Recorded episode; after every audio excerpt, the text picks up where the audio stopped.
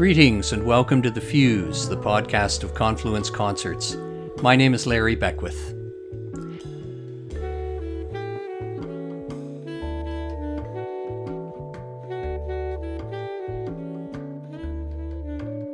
On this November 2020 episode of The Fuse, I will speak with Elisabeth Hetherington, a young Canadian soprano making a name for herself in the early and new music worlds of the Netherlands and one of the featured performers in A Purcell Remembrance, the latest online concert from Confluence. The renowned English conductor and author Andrew Parrott is a household name among fans of the early music revival. He and I had a lively conversation about Henry Purcell, which we will feature on this episode.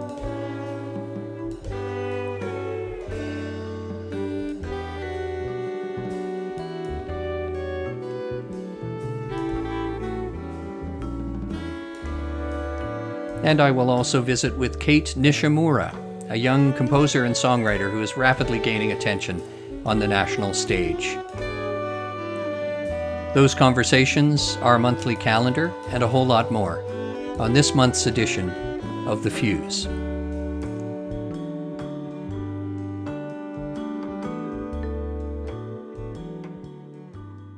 Hello, I hope this finds all of you doing well as we approach the end of this strange and remarkable year. It's been a busy time for Confluence. We are happy that we made an early start on recording our November and December online programs before this latest lockdown. Our show, A Purcell Remembrance, is currently available on the Confluence YouTube channel until December 5th and features a rich program of the music of Henry Purcell to commemorate the 325th anniversary of his death. Performers include members of Victoria Baroque, countertenor Daniel Taylor, and a number of his students from the Historical Performance Department at the University of Toronto. Tenor Lawrence Williford and lutenist Lucas Harris, Confluence Associates Patricia O'Callaghan and Suba Shankaran, and an ensemble based in Amsterdam called Duo Serenissima. Duo Serenissima is made up of Dutch lutenist David Makor and Canadian soprano Elisabeth Hetherington. Elisabeth and I go way back, and it was such a pleasure to be back in touch with her to discuss the details around this program. At some point, I issued an invitation for a longer chat for this podcast, and to my great delight, she agreed. Elisabeth Hetherington, welcome to The Fuse. Hello, Larry. Thank you for having me.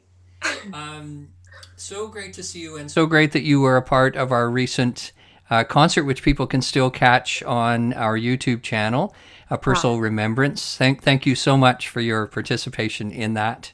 It was a true pleasure. I was so happy to be able to be a part of it. It's my wow. second venture back into Canada since I moved. Wonderful. And yes. I, I think when I first met you, you were a member of the Toronto Children's Chorus. And yes. so, in my sort of impression of you, you've just been singing forever and and you have such a natural joy you know when uh, when I see you singing when I hear you singing it just comes Aww. it it just seems to come so naturally to you. And I think that that's what makes you such a uh, an attractive singer as well too is that you seem to be enjoying it so much. Where did that love of singing come from? Where where did you can you remember when you first started enjoying you know, singing? it's one of those things that I feel like I've been singing my whole life. My parents are both singers. My parents met in the conserv- the Royal Conservatory in Toronto. Um, and there's just always music around me. There was always singing around me. Uh, and so I think that really from from as long as I can remember, I have loved making sounds and making and joining in with other people and singing with other people. And the funny thing is, when did you enjoy singing? When did you start enjoy making music? That's I feel like that's an interesting question because I feel like only since I moved or since I, you know, moved to the university level and began realizing how little I actually knew about music and how much there was to learn and how much amazing music there was to sing. I feel like that's when I rediscovered the joy of singing and rediscovered how much I love doing it and that it is truly my favorite thing in the world to do. That's really interesting. Sometimes when we when we discover that we don't know you know, when we have that moment where we realize, you know, I don't know anything, um, that can be a crippling feeling and it can kind of make you kind of go in on yourself. But with you, it seems to have just opened you up even more. Well, I think that there was definitely the first realization of not knowing anything. Definitely, you know, your self-esteem plummets. You you think you have nothing to say, but then when you realize that everybody has been everybody who I respect and all the musicians that I hold on a pedestal, they all have had that moment. And then from that, they found their own way of speaking, their own what they personally have to say, and their own way of doing it. And I think that that is what makes each individual musician, each individual artist so special is having and that it all comes from that first moment of I know nothing. How can I build from this? yeah. Yeah, that's very well put. Was yeah. there somebody in your early life uh, as a student, uh, maybe as a high school student or a, a, university student, who really took you to that next level, who sort of shepherded you through? Was there a seminal figure uh, or teacher in your story? There have been so many, and I really feel like I am one of those it takes a village to raise a child instances. I have had so many incredible, influential teachers, conductors, composers, lecturers, um, just musicians that I've been able to work with. It's so hard to think of just one. I feel like I've been handed from amazing person to amazing person. I mean, you know, when you first start, you mentioned I sang in the Toronto Children's Chorus. Jean Ashworth Bartle, she gave me my my tool set, my musicianship skills, and she opened up my curiosity for music making and finding, you know, purity and and perfection, even though perfection doesn't exist, but the drive for it definitely does. And then in university, I first started with Joanne Bentley, who I came to a first lesson and thought that I knew everything about singing. And she informed me that I didn't, but that I could. and having her teaching and having her guidance through the first two years of my university, then being passed off to Jean McPhail, who told me that, you know, saying, Oh, kiddo, the world is your oyster. You just have to figure out what you want to do. And and having all of these amazing people basically uh, show me different tools give me different different curiosities different uh, ideas. Uh, when i moved here i think that i've had and I, I moved to amsterdam and the biggest musical influence career influence personal influence um, has been uh, uh, a man by the name of jed wentz He's a lecturer, writer, musicologist, brilliant traverso player, expert okay, in yeah. uh, historical acting, everything. He's and a very he's become a very dear personal friend of mine. I'm so lucky to be able to say that. And uh, he's so he has been since I've moved to here the one that I've been lucky enough to encounter. And what brought you to Amsterdam? That's a great question. I came to Amsterdam uh, in 2016, I think, for my master's. And I studied at the uh, Conservatory of Amsterdam.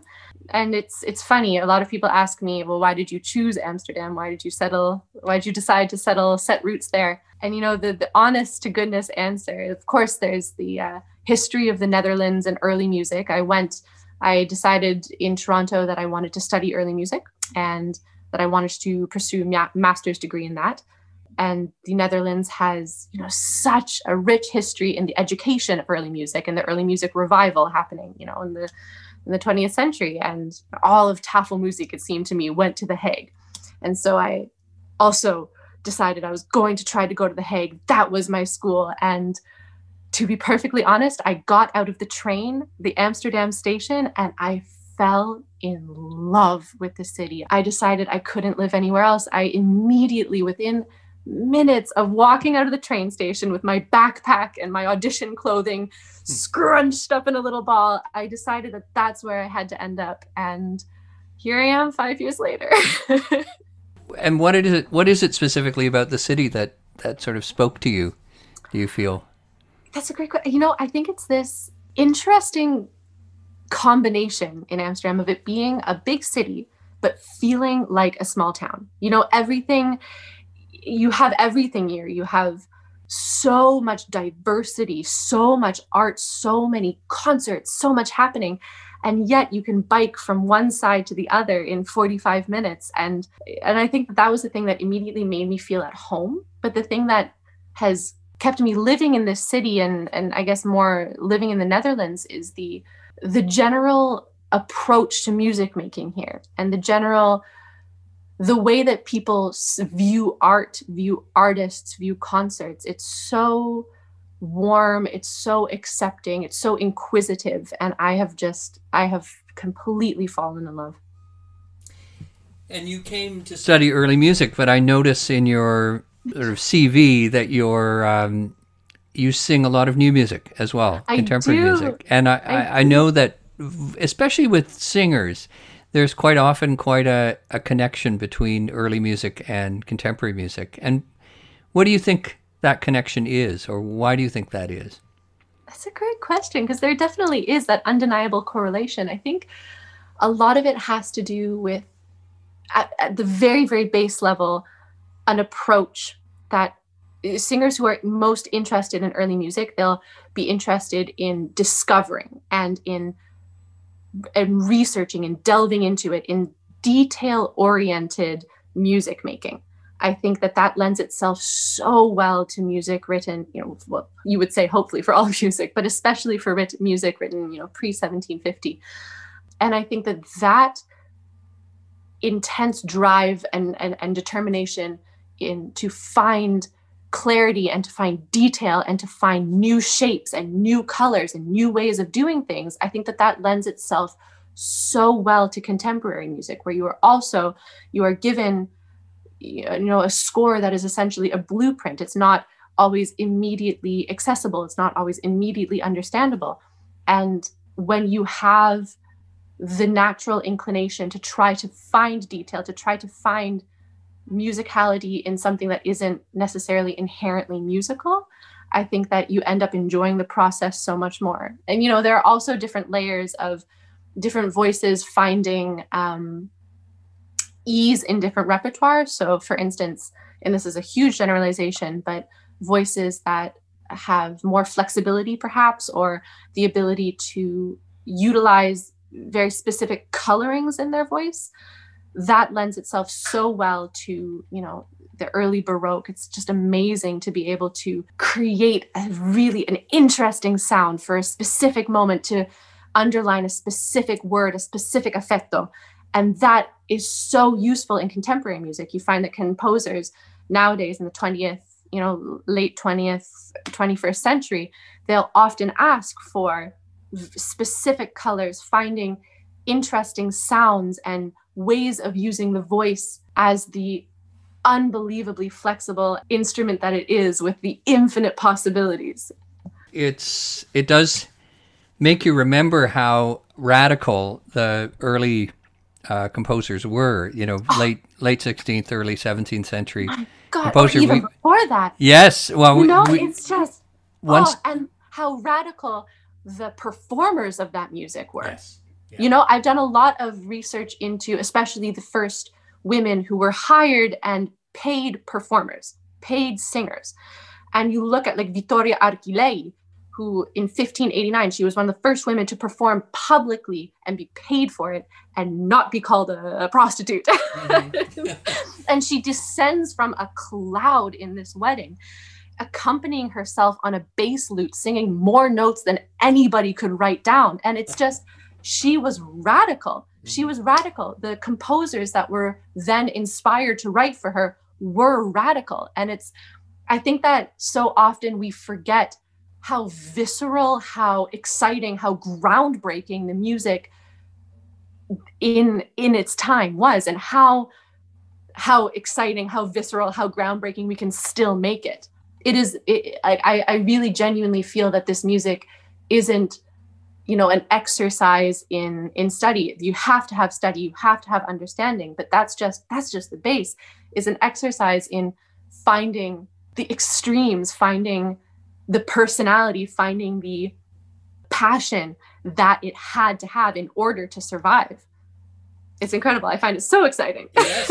obviously, and um, and I think that, that that really translated in in the two songs that you that you sent for our Purcell oh, uh, recital. It was it was really great to hear those songs um, with such a sense of novelty and such a sense of sort of um, I don't know. You you captured the ephemeral quality of them uh, really well, and you made them your own, certainly. Um, and I think took risks with with uh, because of course the the black dots that we have on the page are only the beginning, right? And you it's and so it's true. it's all about putting your um, making it sound in a way as if it's being made up on the spot or something. Completely. You know? And that's and, the really amazing thing that like what I loved about your programming of the of the concert was that there was a, a jazz singer who was who and and I thought that, that was so I mean, I obviously she's an incredible performer, incredible. Like those arrangements were amazing, but what I really liked about it was that that's, in general, that is my approach to music from that time to music you know throughout the 17th century i'd easily say. I mean once you get a little bit later than that it, it becomes you know a, a, different type of story but that is the closest way that i can speak to that music is in this flexible in this you know as like you say as if it's being made up on the spot as if it's being made up from your perspective with your experiences. And the really the really interesting thing i think is that you know we can know as much as we know but we will never know everything. And that's both overwhelming, as we discussed earlier, and so exciting, you know, because we can learn so much. And yet, we will never be in the viewpoint of those people specifically. You know, we will never be able to breathe the same life into the music that they did. And that can make you very sad but it gives you the opportunity to bre- to be able to breathe your own life into it and to be able to breathe your own spirit into those black notes on a page. Sure. What are your plans? You know here we are in uh, toward the end of november in this yeah. extraordinary year. Mm-hmm. and how are you coping and and how are you um, looking forward in terms of your of your life as a, a musician there in amsterdam you know, I've been really lucky. I've been really lucky um, at the situation here. The Netherlands, a lot of performances and a lot of the companies that I've been working for and the concert venues that I've been booked by have been able to make enough concessions that performances can continue in some way or another. So I have been able to have my performing outlet. I'm very, very lucky.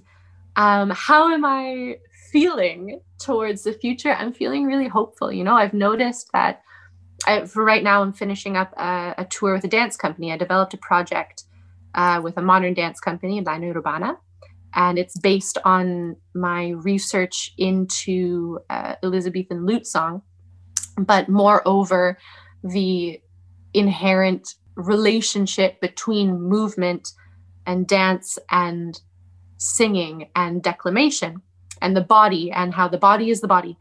Uh, no matter whether you're performing choreography or singing, you're utilizing your body, you're utilizing the same instrument. Um, so I have been able to continue on with that tour, which has been so gratifying and so wonderful. But I'm hopeful for the future. The people who I've been able to talk to post concerts, every concert that I've done has been filled with the most supportive, the most enthusiastic, the most heartfelt crowds that I think I have ever mm. I have ever encountered. And I think that this experience, I mean, I, am I, I, hope, but I, I found that this this horrible experience has given people have has given audiences a taste of what it is like to live without art and without live performance. And from the responses from the immediate tickets being you know completely sold out immediately and the responses and the lineups i have realized now that people don't want to go without art that they are hungry for performance that they're hungry to be a part of something like this. To be a part of live performance is so special is so inherently part of the human experience. And I think that people now, when all of this, as this eases, as this gradually as this gradually gets better, whatever that will turn into, I think that this hunger for art and this appreciation for the performing arts will only grow again. And that makes me really excited for the future. Uh, I mean, I certainly share that.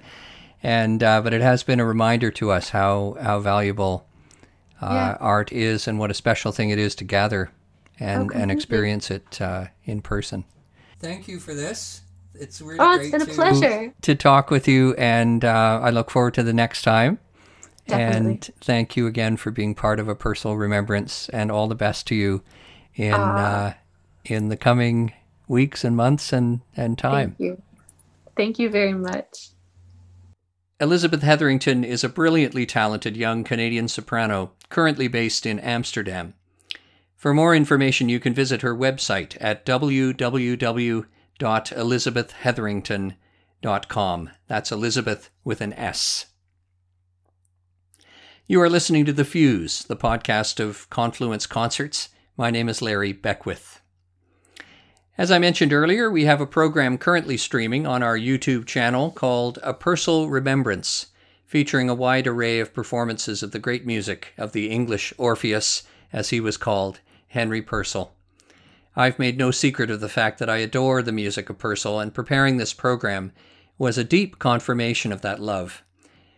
Of course, the music is of the highest quality and really represents a pinnacle in the history of early English music. But at the same time, it is so accessible and timeless. And we had fun, especially in the performances by Suba Shankaran and her partner Dylan Bell, reimagining this great music in a more modern context as well as presenting it in its more traditional, historically informed manner. One of the most renowned experts on historically informed early music is the English conductor and scholar Andrew Parrott, the founder and conductor of the English early music organization, the Taverner Consort. Andrew is the author of a number of articles and books on performance practice and normally enjoys a busy international career as a guest conductor. Indeed, I had the pleasure of singing for Andrew a number of times when he came to Toronto to conduct at Tafelmusik and Opera Atelier many years ago. I reached him recently for a pre show chat for our Purcell program and began by asking if he could remember the first time he came in contact with the music of Henry Purcell to be quite frank, I, I don't uh, not, not, the absolute first ones, but I, I should point out I was not brought up like a lot of my colleagues as a as an Anglican choir boy, or, or indeed Anglican at all. I wasn't. Um, so first encounter I do remember, and I remember it quite vividly, though not with a specific piece, was in 1959, which was the whatever anniversary it was of of the birth of, of, of Purcell um, and the death of Handel, uh, uh centenary of, of, Handel. So there was in I, I, I was brought up in the industrial Midlands, so hmm, not not quite a wasteland culturally, but but not not throbbing as parts of it now are with with with life, uh, musical life. But there was a, a Handel, a Purcell Handel festival in Wolverhampton, which is which was nearby, and I either my parents took me to it or I dragged them to it, which was more likely at the age of 12, I suppose it was. And I, I remember, I do remember being introduced to, the countertenor, as it, as it, well, still is really, and that's that's one thing. Mm-hmm. But to pass on to Handel also in this church, the, the parish church in which some of the events took place, had a Renatus Harris organ built in 1684 there, which had been, I, I, don't know whether you or, or, your, your listeners will know about the Battle of the Organs, but in 1682, 3, 4, the, the lawyers in London wanted a new um, instrument, uh, the very best, of course, for the Temple Church. Uh, and uh, they commissioned, first of all, Bernhard Schmidt Father Father Smith, um, who was the established organ uh, builder, the older one, and uh, without his knowledge, they then also set up a competition between him and Renatus Harris, um, and they, they, there were two polarities. Purcell eventually, uh, well, played at the demonstration um, for for the Smith organ, but the Harris organ, um, when it failed to win this competition. It didn't often happen, this sort of thing. Um, it was it was sent off to uh, Christ Church Cathedral in Dublin, where it remained for I think sort of uh, 70, 80, 80 years, something like that, and then came back and I think it must have got stranded in Wolverhampton, but there going back to this Handel festival, Handel Purcell festival, was an historical instrument. And in England, as, as I'm sure you, you, realize, there are very few historical organs. They were all smashed up uh, mm-hmm. in the Civil War, and, and the pipes, metal pipes, you know, melted down for, for good old, you know, cannon. Right. yeah. So anyway, uh, that was the first introduction. Um, that, and I don't remember particular pieces, but I do remember this this is something interesting. There's historical stuff and there's musical stuff there. And Purcell is not just a you know he, he stands up to comparison with Handel. He's different, but he's he's great. Mm-hmm. Um, and the, the second one was when I went to university, uh, where the, the, senior professor Jack Westrup was was the author of the book on Purcell.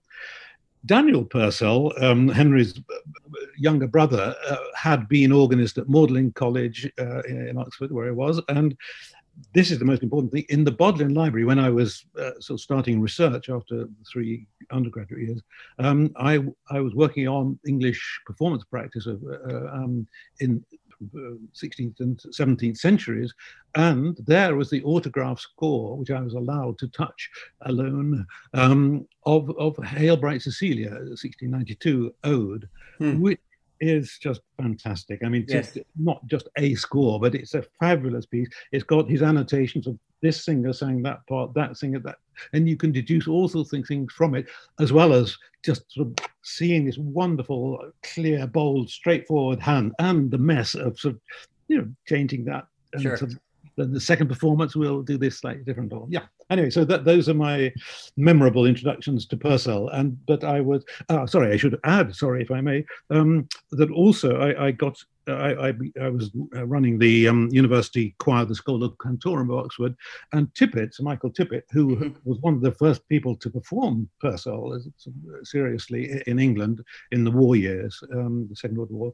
Um, he uh, ran the Bath Festival and um, asked the choir to be the choir uh, to, to, perform in with his him conducting Hail Bright Cecilia. So I got to know that piece then, and then then I started sort of thinking about it all in a more refined way. But uh, I, was a late beginner, but right. I'm still going strong. I hope with Purcell.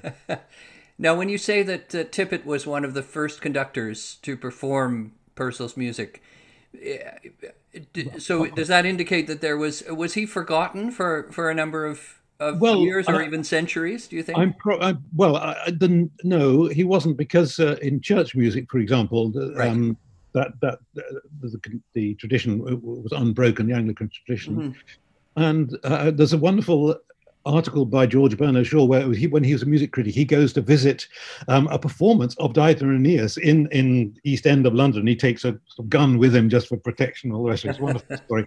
Um, so yeah, he was known about. Um, I, I, I, mean, I think large chunks of, of his music were, were not performed, and the odd song, respect was turned to Purcell, and a few pieces were known, but we didn't have the broad view of his uh, multifarious um, skills and, and, and output that, that we now have, I think. And do you think the reemergence of, of interest in that came sort of hand in hand with the with the early music movement? Of the... Well, uh, this comes back to the countertenor thing because, uh, and I have a, a sort of very different view from uh, the received view uh, now. But Tippett, when he was performing Purcell, not not just this uh, Hail Bright Cecilia, 1692 ode, um, but he, he, realized we needed a countertenor. And where do you go to find countertenors? Well, there was said to be one who could actually sing, sort of, you know, uh, not just hide away in the choir, mm-hmm. but um, as a soloist uh, named Alfred Deller in, in uh, Canterbury Cathedral. So and the rest is history because Tippett mm-hmm. then proclaimed this is the countertenor, and I, I beg to differ, but but Alfred Deller, wonderful singer in his way and very influential, um, then was part of the early music re- revival, um, and that was a very important step forward. Yes. What do you think? It, this is a very general question, but what do you think it is about? What are the distinctive qualities of Purcell's music that sort of set it apart as um, as being unique and and and wonderful?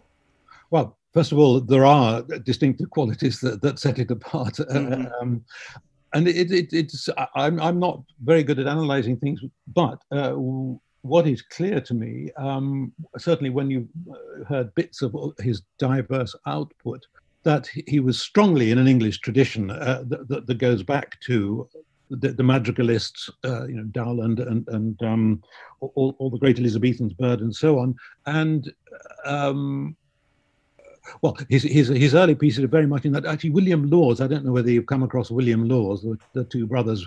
The mm. one was wrote all the songs and was, was very influential in that respect. But William Lawes, just a bit bit strange and, and experimental and quirky in a in a wonderful, dare I say, English way. I think. Um, so so that harmonic sense is is inherited and and Purcell, as I'm sure you know, wrote some wonderful. Um, they, they, were exercises really, but he dates them when he's sort of 16 or something. I forgot. I forgot how old he was, and they are wonderful pieces. They are masterpieces at the age of 16. So in that sense, um, you know, he, he's a sort of almost a Mozartian because. Mm-hmm. Um, he was, he was not just turning out pieces; he was turning out masterpieces uh, early on where was I going with this? Remind me. Um, well, just the the sort of stylistic um, personality of, of, well okay of, sorry yes. That was the starting point for, for in, inherited that and of course he he um, he played the organ and was um, a member of the chapel royal so he knew all the church music traditions that was carried carried over after the after the civil war into the restoration. Um, but uh, french music was was the big thing and lully's music was the model. So he absorbed that quite naturally. He didn't study it formally or go to a music conservatory. He just breathed it uh, in. And there were French musicians coming to England, and there were French the French copies of music coming to England and being performed naturally at court, not least. Um, the, the court was very Frenchified. And then there was a wave of Italians coming in, and also there were Germans coming in as well. So in London, which is a wonderful melting pot, and you know the biggest uh, city of Europe, in, in, uh, or rather the most cosmopolitan city in Europe, was a wonderful place for him to grow up. And he mm. just you know what was going on he just took it in as mozart did going going to italy and going to germany and i mean to, to, to france everywhere in england but he didn't travel purcell as far as we know just stayed put in london and that was enough to, to give him all the inspirations so his own style is it, it would be i mean in some cases it, it's a synthesis of that. Sometimes it's an imitation of that. Uh, sometimes it's just Purcell and you can't put your finger on it, and that's probably the, the greatest Purcell. And uh, it's right. such a shame that he didn't live longer because it's not that these are all beginners' works, but we want, we want more of them. We want more of the mature, mature ones, if you like, yeah. and more substantial ones, I think, because there are lots of little fragments and you think that is just brilliant and 12 yeah. bars or that, that harmonic turn. And it's not that he couldn't sustain larger canvases, uh, right on larger canvases, but he didn't really have that opportunity very often. And again, I come back to the 1692 That's what 45 minutes or, or something of a good span, and it's just brilliant. It really mm. is. Yes, I, I, One of the things that strikes me about Purcell too is that he seemed to travel with such ease it, um, through the all of the societies in in London. I mean, he was a great favorite of the of the monarchs. Um, he was obviously a superstar in the church music world. Uh, and then he became the darling of the of the theater world, uh, when everybody, all the playwrights, wanted to yeah. to have him include songs and and music in their plays. Yeah. And then he also seemed to be very comfortable, you know, taking people out to the pub. He wrote these alehouse songs and uh, and sort of rather uh, fruity uh, catches and everything as well. I think so I, I, just think, uh, I mean, if you maybe you could talk a little bit about just the ease in which he seemed to move at such a young age through through the English uh, and uh, the society of London. Well, in in a way, it, it's um his career is uh, I, mean, I mean his life was it's a microcosm of, of what was going on because London was not the big place that it is. It, it was big, but mm. the, and the court was at the centre of it. But um, somebody who sang in Westminster um, um, Abbey Choir could also be a member of the Chapel Royal. So just go over the road when the when the Chapel Royal is in, in London or, or at Westminster, and you're singing that. So you're in two choirs at once. And uh, yes, in the evenings you may be employed by the the Playhouse for something else, or and of course, after you've you know been performing with these people, and the, you go to a pub, and um, you know because that's healthy water to drink, isn't it? Mm. That's the reason people. um, uh, and, and you have fun there, and of course that, that, that even that ignores one whole important strand of Purcell's music, which is the domestic music, because we don't. I mean, do people write private devotional music nowadays. I would say it's not a big um, mm-hmm. market mm-hmm. for that. I say um, they write church music. Often these are these are in categories. If it's it's it's very interesting to ask what he would have been like today. I mean, he would have probably been he would have been seduced by television and Hollywood and everything. How he would have balanced it, how it worked out, who, who can guess? But he would have been capable of doing all these things whether it was the best sort of career choice in terms of our retrospective need for him to have written, you know, great pieces in that genre or that genre. But he, he had to earn a living, and um, I don't think he prostituted himself at any stage. He, there was always opportunity, and of course he was born into a musical family, mm-hmm. so the contacts were already there. Not not not the, and he was surrounded by really comparably versatile musicians. So he wasn't exceptional in that sense. The, mm-hmm. the quality is what makes him exceptional, not not the diversity uh, of what he does. I I would say that's a good point. Yes, yeah. What do you think the lasting impact is of Purcell on English music? I mean, I I know he was a great influence on on Benjamin Britten, for instance, yes. but how do you see Purcell's influence going forward? Well, from here, well, I was just before that mm-hmm. uh, tricky question. Well, well, my subconscious thinks of an, an answer. Um, he was an influence on Handel because when Handel arrived, just um, I suppose a decade or so after Purcell's death, his untimely death, you know, he, he, Handel wanted to know what Purcell was and what English music was about, and, and he clearly did admire it. And he does his usual thing of not quite copying it, but but um, you know, feeding off it very, very healthily. The bad thing, if I put it this way, is, in my my view, that Handel sort of wrecked the excellent English tradition of setting English words, because Handel's English was never, I mean, yes, he was fluent in the sense of that, that he communicated very clearly mm-hmm. and quickly, but it was not very stylish, shall we say. And some of his word setting is really, really bad. And it would never have happened in Purcell's day. Because with, with Purcell's word setting, I mean, that goes back to, you know, to Dowland, if you like, and, and, and the Madrigalist, where whether you like the words or not, or whether they mean things to, to us nowadays, not, but they are set exquisitely well. And of course, there are the Shakespeare songs as well, which, which bring the literary tradition, uh, keep that alive in music. But Handel was such a strong role model for, for all the reasons we know. I mean, he's an excellent composer. But his word setting does not uh, match other aspects of his composition. And English composers, I think, got lazier about word setting and mm. turned it out, um, which is a bad influence. Um, I mean, it, it is it is difficult to know because Handel had a longer career and and a bigger career, a more international career. So he, he, he doesn't make the same impact to us nowadays. But running, I think even even when he's just a name eh, for most people in, in English music in the 19th century, he's still alive in the church music and, and fantastic funeral music. Um, apart from anything else, and two sets. The um, the well, an early one of three three um, sentence funeral sentences, mm-hmm. a man that is born of a woman, and so on, and then the sh- the shorter, simpler, more homophonic settings for the funeral of Queen Mary and performed at his own uh, funeral as well. So lasting impact. Well, he, he's always been there because we uh, felt slightly apologetic that well, the, the accusation from Germany and elsewhere has been that, that we are das Land ohne Musik, the land without music. Well, there is some truth of that uh, to that in the, the quality of some of, of, most 19th century music. But if we go before that, that is absolutely not true. England no. was right up there with, with any other thing, going right back to Dunstable and, mm-hmm. and before. So uh, he's always been there as a sort of hope in a way. Purcell, we've got our man. Well, now we've got Elgar eventually in the Edwardian period, and but, but I, I, I think the impact is still not known because we, we're only just beginning to to know the fuller range of Purcell's music. And actually, there is still a lot that I've never encountered myself. So maybe I should turn to listening to or, looking at some more music. Um, I'm going to end the interview just uh, sort of bringing it full circle. I asked you about your first encounters with yeah. Purcell. How does Purcell endure in your life uh, as a musician? Uh, what what role does Purcell play in your in your work now?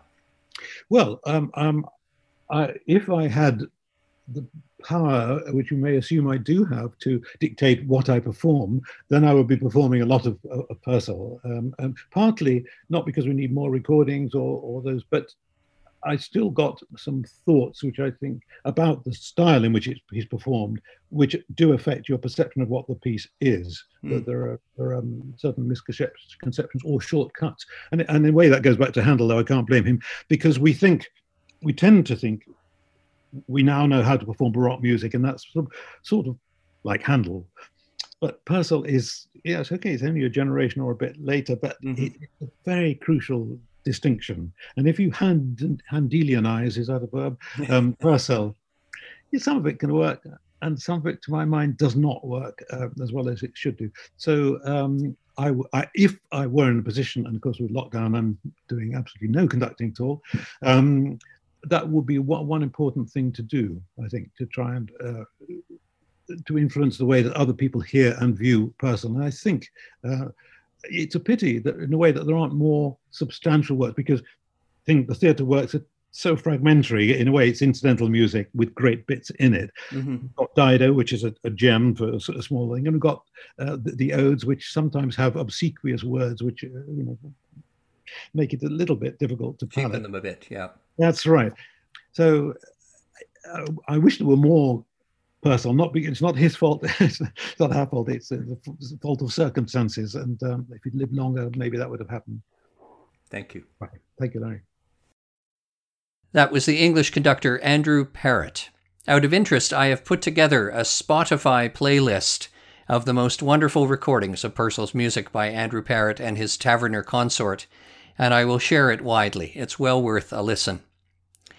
Speaking of which, it's time for some music. This is Here the Deities Approve from our program A Purcell Remembrance, sung by countertenor Ryan MacDonald, accompanied by gambist Felix Deak, harpsichordist Christopher Bagan, and lutenist Lucas Harris.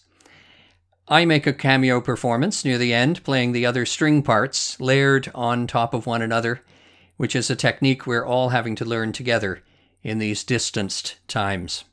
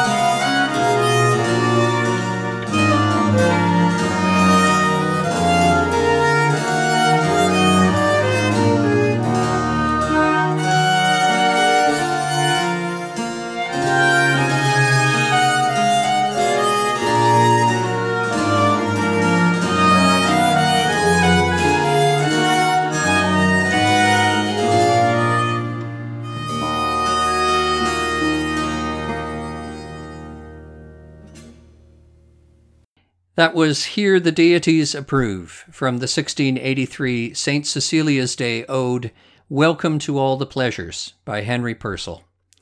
You can hear that and many other wonderful performances of Purcell's music on the Confluence YouTube channel until December 5th.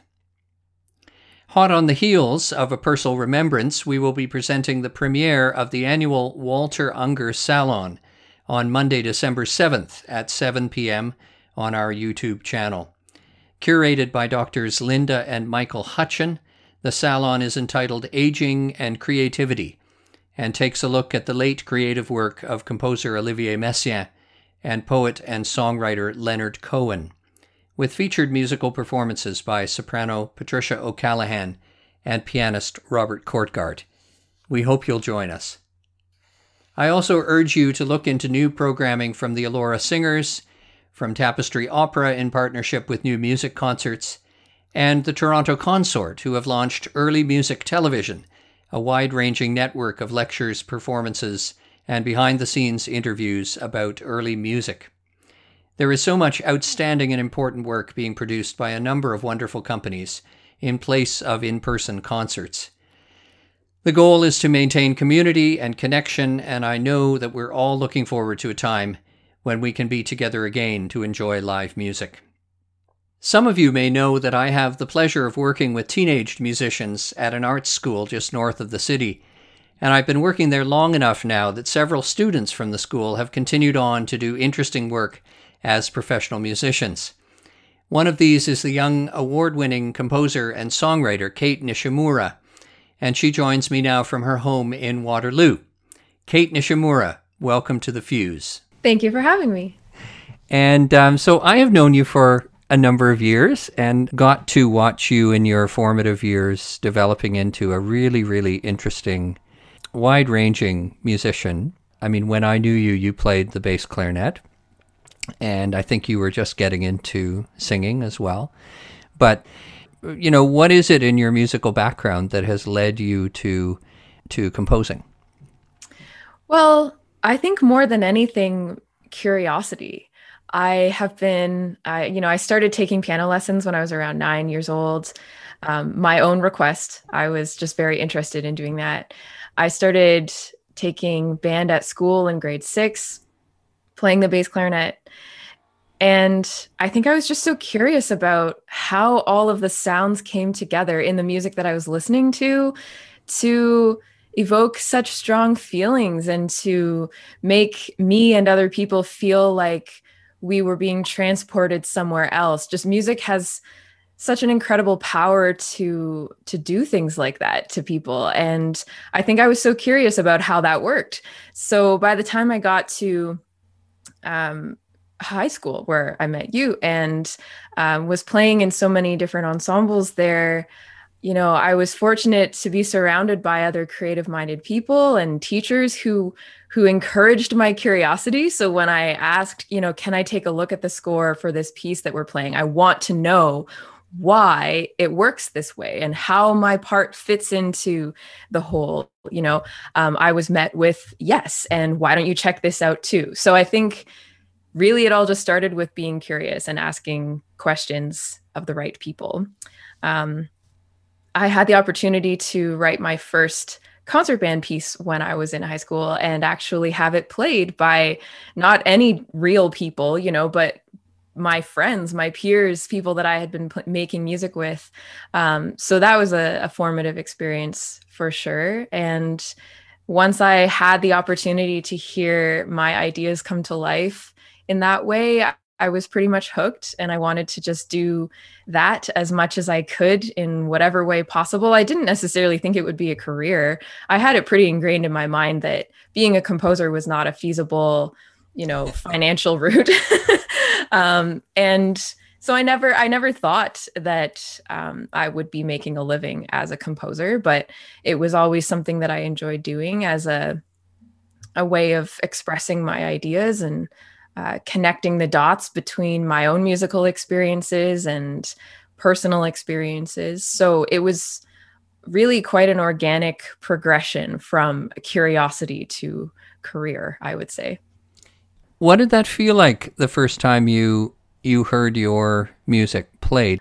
I knew that the ideas that were floating around in my head had the potential to maybe sound like something. I had a concept in my mind of what that could be like.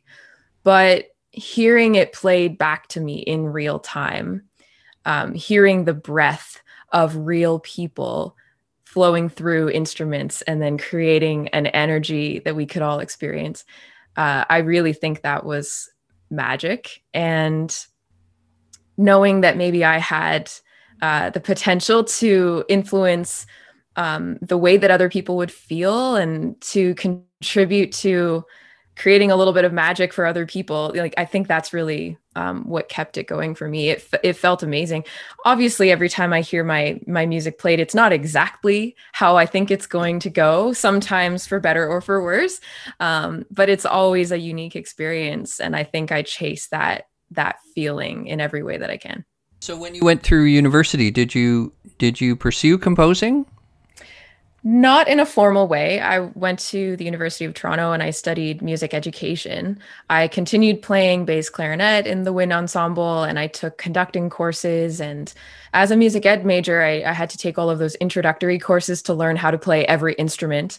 I didn't necessarily think about it at the time, but I'm really thankful that I did all of that because I now have such a, a solid understanding of how all of the instruments work, even the ones that I don't play so as a composer now um, i'm able to draw on that knowledge and experience having fumbled my way through playing the trombone and not being able to reach seventh position. You know i that awareness is is helpful for me as a composer now. So no to answer your question i did not study composition but all of all of the classes i took all of the experiences that i had performance experiences education experiences um, all contributed in some way to me being able to pursue composition as a career once I graduated. And was there a, a, or can you point to sort of one profound experience that you had, or maybe it was a major experience of of um, of hearing your music or if, of being involved in a project that kind of brought your your career aspirations to another level? Yeah, there have been a lot of of transformative, you know, really meaningful experiences that I've had. It's it's only year 3 for me as a full-time composer. I did a bit of teaching and other things between graduation and today. Um, but one that comes to mind is actually a, a recent experience. And it was my last in person gig before the pandemic hit. Mm. Uh, and I had the opportunity to go to Lethbridge, Alberta with Dr. Gillian MacKay, who was my former professor, conductor of the wind ensemble at U of T. And she conducted the world premiere of one of my pieces a few years ago called Lake Superior Suite.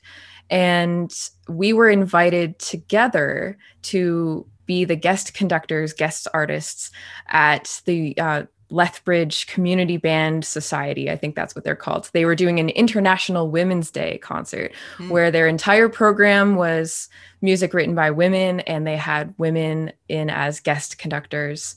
Um, and so to be sharing the stage with someone who I consider to be a mentor and a, a big influence in my musical journey uh, to be hired to do something together, I think was, um, you know, a pretty big deal for me. And so she conducted my music, and I also conducted my music on the same concert. So that was a pretty big deal. And we did a joint uh, workshop at the high school that she attended. So it was kind of this nice full circle experience, I think, right. for everybody involved.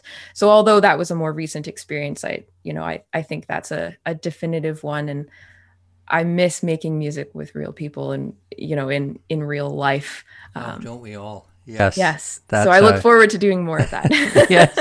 No, I think we're all going to have this ecstatic experience when this is all over, of um, of coming back into into reality. Absolutely, a, a, a, reunion of sorts. mm-hmm. Yeah. Um, well, that's neat. Uh, so you say you're kind of in year three of the of the full time composer uh, persona. Mm-hmm. And do you feel that you found your voice, or what? How would you describe your voice as a as a composer? That's an interesting question. I I don't know if I've necessarily found the voice. Um, you know, I, I think that um, it's all about growth. You know, the more life experience and perspective that we have, the more we're able to communicate in an authentic and genuine way. So I see it as this is still just the beginning for me. Right. Um, one thing I've been thinking about a lot is self awareness and mindfulness, and really kind of uh, reflecting on the individual experiences that we've all had and, and how they've shaped who we are. So I've been thinking about how when I was a child, I actually I created some sort of bucket list where I put all of these things on a list that I hoped I would do in my life. And at the top of that list was write music and have it played on a stage for a real live audience. Wow. I you know, and that was something that I that I never thought I would do. It was it was a long shot. Um, but that's now my livelihood. So I think about finding my voice in remembering uh, what it felt like for that to just be a dream, right? Mm-hmm. And what would that child version of myself want to say? What kind of music would that kid want to dream up and communicate to other people? Um, and when I think about that, I usually don't have a hard time coming up with some ideas. So that's something that has grounded me. I don't know if I've really found my voice. I, I hope that, you know, as I continue to do things, that I will grow as a person and as a musician and and that that will be reflected in the work that I create. So mm-hmm. yeah. Um, one of the things I was going to ask you is one of the things that's been so interesting with this Confluence concerts uh, series is that it's given me a chance and some of my colleagues to to uh, explore. I, I have always felt a little bit uh, embarrassed is is too strong a word, but you know, I love pop music, but I think of myself as a classical musician. Mm-hmm. And as I get older, I think, well, what is the difference in a way? I, yeah. I, mean, good music is good music. And it's been so great in some of the concerts that we've done to juxtapose and and really put on the same level I guess what we would traditionally call art music and and more pop popular music because it's also good. Yeah, Um, absolutely. I mean, the anything, good anything that makes you think or make a connection to something or It- feel a it- certain way, you know, music is music in that yeah. sense. Yeah. Um, so I know that you have a sort of parallel project as a songwriter as well, Mm-hmm. and maybe you don't think of that as a parallel project. Maybe you think of them as the same. How do the two aspects of your persona um, exist together?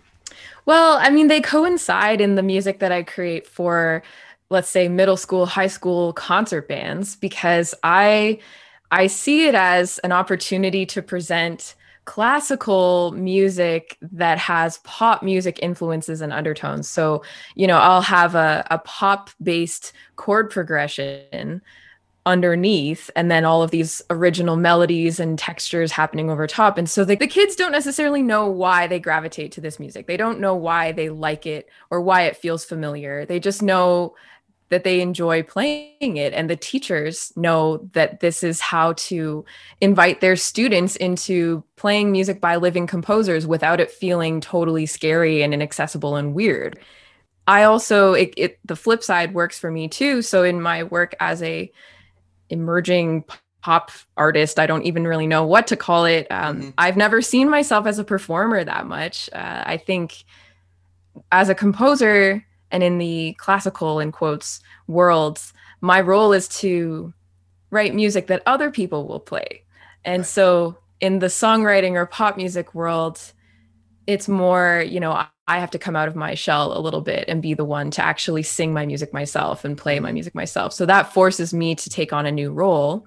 Um, but in in my songwriting i try to think about uh, layering and textures the same way i would if i were writing for a wind ensemble and I layer in different piano parts, different guitars. Maybe I add a loop pedal so that there's another, you know, ostinato pattern happening. I imagine that if it were a band, it would be okay, the clarinets are going to continue to do this while the trumpets take over the melody. Right. But as I translate that into being a solo artist, I'm doing something with my right hand that's continuing while I'm doing something new with with everything else. So there are ways that that the two worlds connect, I think. Um, and I'm learning to be more comfortable maybe in my role as a songwriter and as a performer through, you know, the experiences that I that I have as a composer. That's great. Yeah. Um, what are your current projects? Well, with the pandemic, um, the vast majority of my plans have been altered, if not canceled altogether. Uh, I I used to travel quite a bit and do you know guest artist residencies with schools and other performing arts organizations. So I've been doing a lot of online work. I've been doing a lot of uh, virtual composer visits where I get on Zoom or Skype or whatever and chat with high school music classes and talk about my career, talk about the creative process and entrepreneurship within the arts and things like that. So it's it's not the same as being able to go and guest conduct my music in in a concert hall, but it's still an opportunity to connect with musicians in a meaningful way and uh, I really enjoy having those conversations. So I've been doing a lot of that. Uh, I've also been working a lot on on writing some chamber music. I think as a a composer of mainly large ensemble music, specifically concert band music, um, it's taken a little bit of time for me to wrap my head around writing for fewer voices, fewer instruments. Um, but I've enjoyed that challenge, so I've been releasing one by one, you know, some pieces for soloists and and trios and quintets and things like that because I think that kind of music is a little bit more doable right now Right. um, with the you know the pandemic making it difficult for large groups of people to gather so um, yeah i've been focusing on just doing what i can and reinventing myself as i go Thank you. It's it's great to talk to you and great to uh, reconnect and to hear your um, your story. And I wish you all the best. thank you so much That was the young composer songwriter Cait Nishimura. You can find out more about her compositions and other endeavors at www.caitnishimura.com.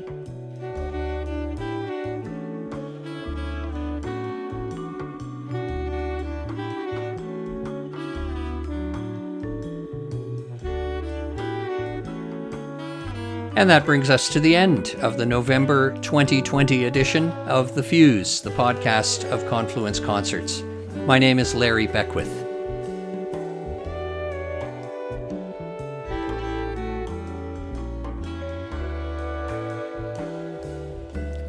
It has been a pleasure speaking to you, and I look forward to bringing you more interviews and features in a few weeks' time. Until then, stay well. Bye for now.